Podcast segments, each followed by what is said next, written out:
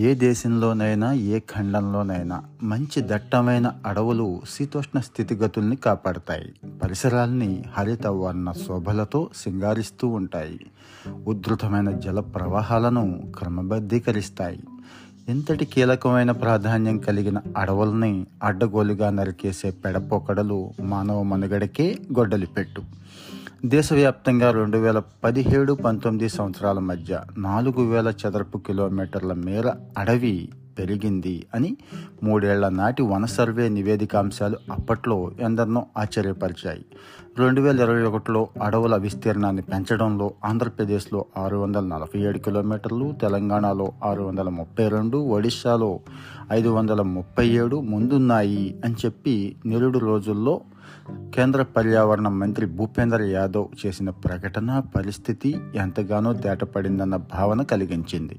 కానీ వాస్తవంలో సమాచార హక్కు చట్టం ద్వారా తాజాగా వెలుగు చూసిన సమాచారం భిన్నమైన దృశ్యాన్ని ఆవిష్కరిస్తోంది. గ్రీన్ ఇండియా మిషన్ కింద లక్ష్యాల సాధన చాలా మందకొడిగా సాగుతోంది అని ఈ గణాంకాలు చెప్తున్నాయి. రెండు వేల పదిహేను పదహారు నుంచి రెండు వేల ఇరవై ఒకటి ఇరవై రెండు వరకు దేశంలో యాభై మూడు వేల హెక్టార్ల మేర అటవీ విస్తీర్ణం పెంచాలని కేంద్రం లక్ష్యంగా పెట్టుకుంటే అక్కడ నికరంగా సాధ్యపడింది కేవలం ఇరవై ఆరు వేల చదరపు కిలోమీటర్లు మాత్రమే. అన్న గణాంక విశ్లేషణ హరిత వర్ణం మందభాగ్యాన్ని కళ్ళకు కడుతోంది. నిర్దేశిత లక్ష్య సాధనలో ఉత్తరాఖండ్ నాలుగు వేల తొమ్మిది వందల నలభై ఒక హెక్టార్ల దాకా మధ్యప్రదేశ్ నాలుగు వేలు కేరళ వెయ్యితో పాటు పశ్చిమ బెంగాల్ మహారాష్ట్ర ఏపీ వంటివి కూడా వెనకబడి ఉన్నాయి అని చెప్తోంది. అనుకున్న దానికన్నా ఎక్కువగా అటవీ ఛాయ పెంపొందించిన పంజాబ్ రికార్డు తక్కిన రాష్ట్రాల్లో చురుకు పుట్టిస్తేనే తప్ప హరిత భారత యోజన జోరందుకోదు. ప్రస్తుతం దేశంలో మొత్తం అడవులు సుమారు ఎనిమిది కోట్ల హెక్టార్ల మేర విస్తరించి ఉన్నాయి. భారత భౌగోళిక వైశాల్యంలో వాటి వాటా ఇరవై ఐదు శాతంగా లెక్క తేలుతోంది. ఏడేళ్ళ కిందట కేంద్ర పర్యావరణ మంత్రిత్వ శాఖ ప్రకటించిన ఇరవై ఒకటి పాయింట్ మూడు శాతంతో పోలిస్తే కొంత మెరుగుదల కనిపిస్తున్నా అంతటితో సంతృప్తి చెందాల్సిన అవసరం లేదు. ఏ దేశ భూభాగంలోనైనా సరే కనీసం ముప్పై మూడు శాతం దాకా అడవులు ఉంటేనే పర్యావరణ సమతూకం సాధ్యపడుతోంది అని చెప్తున్నారు. పంతొమ్మిది యాభై రెండులో పంతొమ్మిది ఎనభై ఎనిమిదిలో రూపొందించిన జాతీయ అటవీ విధానాల మౌలిక ధ్యేయం కూడా ఈ ముప్పై మూడు శాతమే. ఈ కూడా ఇది నెరవేరని కలగానే మిగిలిపోవడానికి కారణాలేంటో మీకు అందరికీ తెలిసిందే. వేల కొద్దీ చదరపు కిలోమీటర్ల అటవీ భూములు ఈరోజు ఆక్రమణలో ఉన్నాయి. మరెన్నో చదరపు కిలోమీటర్ల విస్తీర్ణం అభివృద్ధి పనుల పద్దులోకి మళ్ళీపోయింది.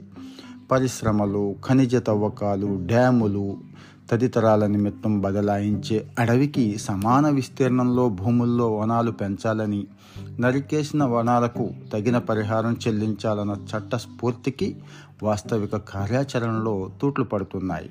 CAMPA compensatory afforestation and management planning authority కింద ప్రత్యామ్నాయ అటవీ పెంపక పథకానికి ఉద్దేశించిన నిధులు సకాలంలో విడుదల కాక ఎక్కడికక్కడ పనులు చతికిల పడుతున్నాయి అటవీ ఛాయ పెంపుదలలో వివిధ రాష్ట్రాల వైఫల్యానికి ఈ అంశమే ప్రధానంగా పుణ్యం కట్టుకుంటోంది.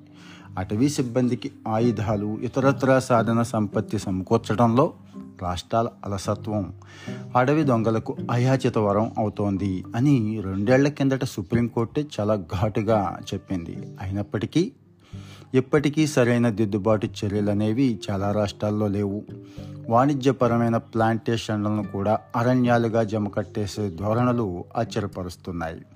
హెక్టారు భూమిలో పది శాతానికి మించి పచ్చదనం నమోదైన అడవుల పద్దులో చేర్చేయడం అసంబద్ధం అని ప్రకృతి ప్రేమికులు విమర్శలు అభ్యంతరాలు అరణ్యరోధనవుతున్నాయి. బ్రెజిల్ అరవై శాతం కోస్టారికా యాభై ఒక్క శాతం వంటివి ఆహ్లాదకర హరితావరణంలో అబ్బురిపరుస్తుండగా జాతీయ అటవీ సంకల్ప దీక్ష సుదృఢం కాకపోవడం ఆవేదన రగిలిస్తోంది. జాతి సంస్కృతిలో వన సంరక్షణ అంతర్భాగమైతేనే పుడమి తల్లికి కడుపు కోతను మంచగలుగుతాము.